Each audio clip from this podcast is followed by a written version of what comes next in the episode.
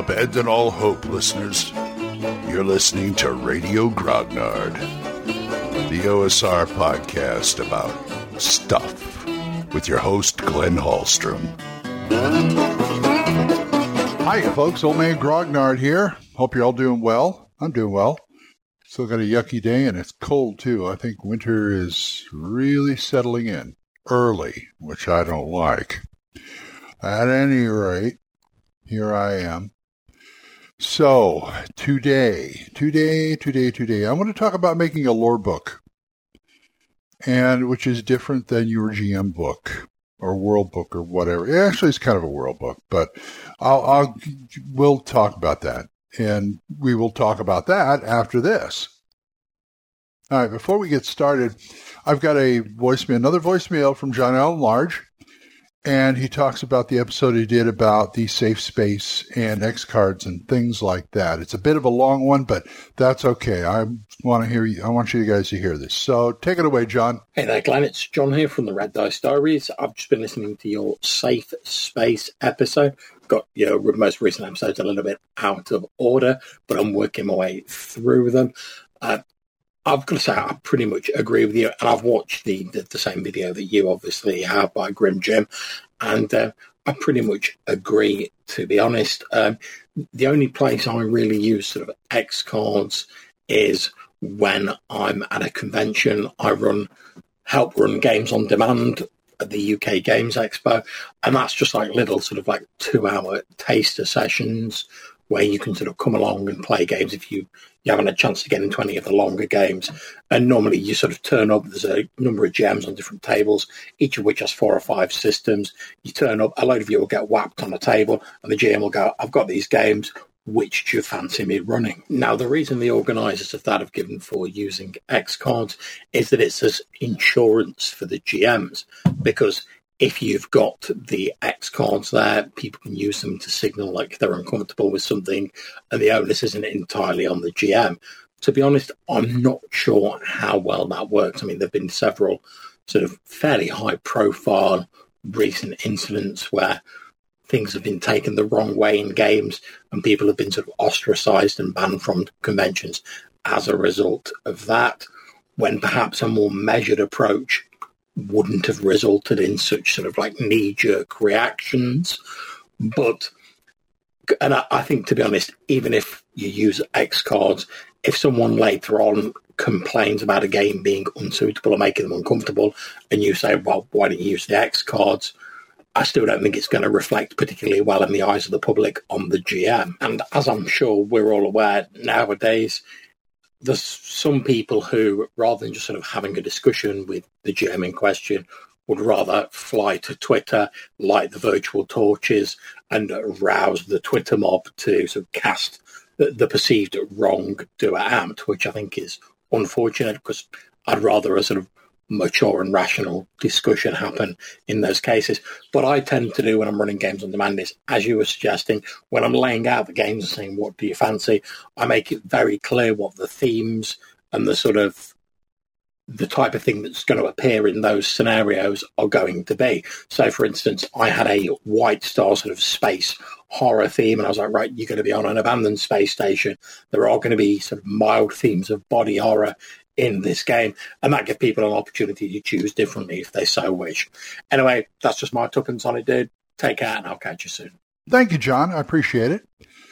I uh, yeah, I'm glad we're we're of a mind to this. As far as what you said, um, I've never used X cards, as I've said. I've never used any other thing like that. I never had to. I never felt I had to because I, if I lay it out in session zero, I lay it out.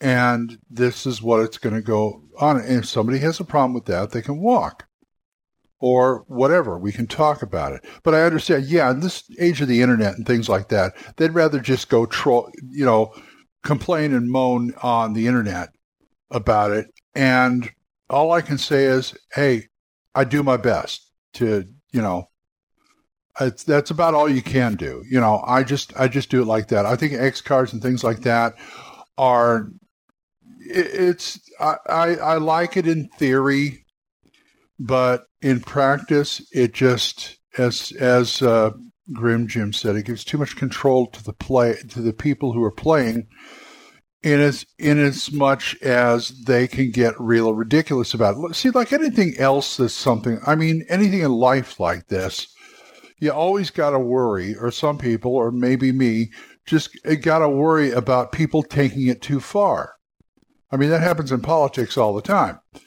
People just go too extreme, and next thing you know, you're you're messed up. You're messed up. People give you a bad reputation, things like that. So that's my thing on it. Just you know, do the session zero. Do your best to to convey to the players what this game is about. And I think you should probably tell you what you know, how far you're you going to go? Where's your line that you will not cross? That's a good thing to say. And find out what their lines are too while you're at it. You know, it just goes so far as to throwing p- things out like, you know, PDFs out saying, okay, here's a write up of my game or whatever, what's going to go on. So that's about all you can do. And thank you, John. Thank you for that, that email. Okay. Lore books. I'm, I've got kind of a lore book for my world and it's it's a book where you just sort of like doodle and write about different things in your world that may not have anything to do with the the world's history. I mean, the, the, the world as it's laid out in the game, but little bits and knobs and pieces. And I've got something like that here. And it's funny because it's also kind of a sketchbook. And what it is is I got this now. Now you can do this with any book. You can you can grab a, a you know, a, a compo book or, or a notebook or just a, a binder or whatever with paper in it and do this. But what what I have is a nice book here that really helps with the period. I got this. It's one of those, but you can find these online too. I bought this at, at North Texas RPG Con a few years ago. It's it's a leather, thin leather book brown thin leather book with an embossing on it, and it's it's got like 400 pages of what looks like handmade paper. I mean, these are made in China, yes, but it looks like handmade paper that is stitched in there, and so it gets it gives you a real a real kind of feel of that. And I put some sketches in here of different places, a few people, uh, monsters, places. I started writing about little bits of lore that, like, for instance, first thing I did, it, t- it took me a few pages to do this because I was, I was kind of, kind of drawing in it. So, but still, you know, they're going to go, who's that? And you just make something up on the spot. Uh, like, first thing I did was Gorgomon's Wand of Fear. I did a fear wand and gave it a lore, wrote it out here. The next page is the the ruins of Fort Moriah and drew that kind of out on the edge of the page and then filled in some lore. And this is a this is a kind of interesting thing you can do with these books. Know, I go in there and I and I draw and I write, and this is just all about my world, things in my world, or generic things like that that could fit in my world. And you know, I pull this out every once in a while and do it. I do it in pencil and then ink. Uh, the only thing, the bad thing about the ink is these pages tend to. I wanted to use both sides of the page, but the ink tends to bleed through. So I just use the right side, of, you know, like the normal right side of the page. And I tell you, you you start filling this in. You can even put like maps and stuff in there that maybe might be related to whatever's going on in in your world. Now, the first time I saw this was uh, Spider Isle, Spider. I can't remember what, but it was like you get a book of the lore for you, and they get a little book that is a notebook of people who have been there that the players are supposed to write in. Although I never let them write in it because it was forty bucks. But I also got the PDFs. But the whole thing is they make their own notes in the book and things like that. And this is the kind of their guide. And so this is kind of the same thing. I can hand this to them and go, hey, look, here's something somebody wrote, a scholar wrote, and I can make something up. The scholar Hallstrom, because I put my, I put my, I put my last name at the beginning, at the, the, the, the title page. So it's like, I'll just say it says Sir Edwin Hallstrom or, or Mad, Mad Dog Hallstrom or somebody like that that made this up. Here, take a look. This is what he's seen, he's seen in his travels, and give that to them. And it's a it's a great it's a great looking artifact for one. You know, I love things like this to give to the players and go, hey, check this out. You know, and then they can find out little bits and bobs of the world, which is a really nice thing.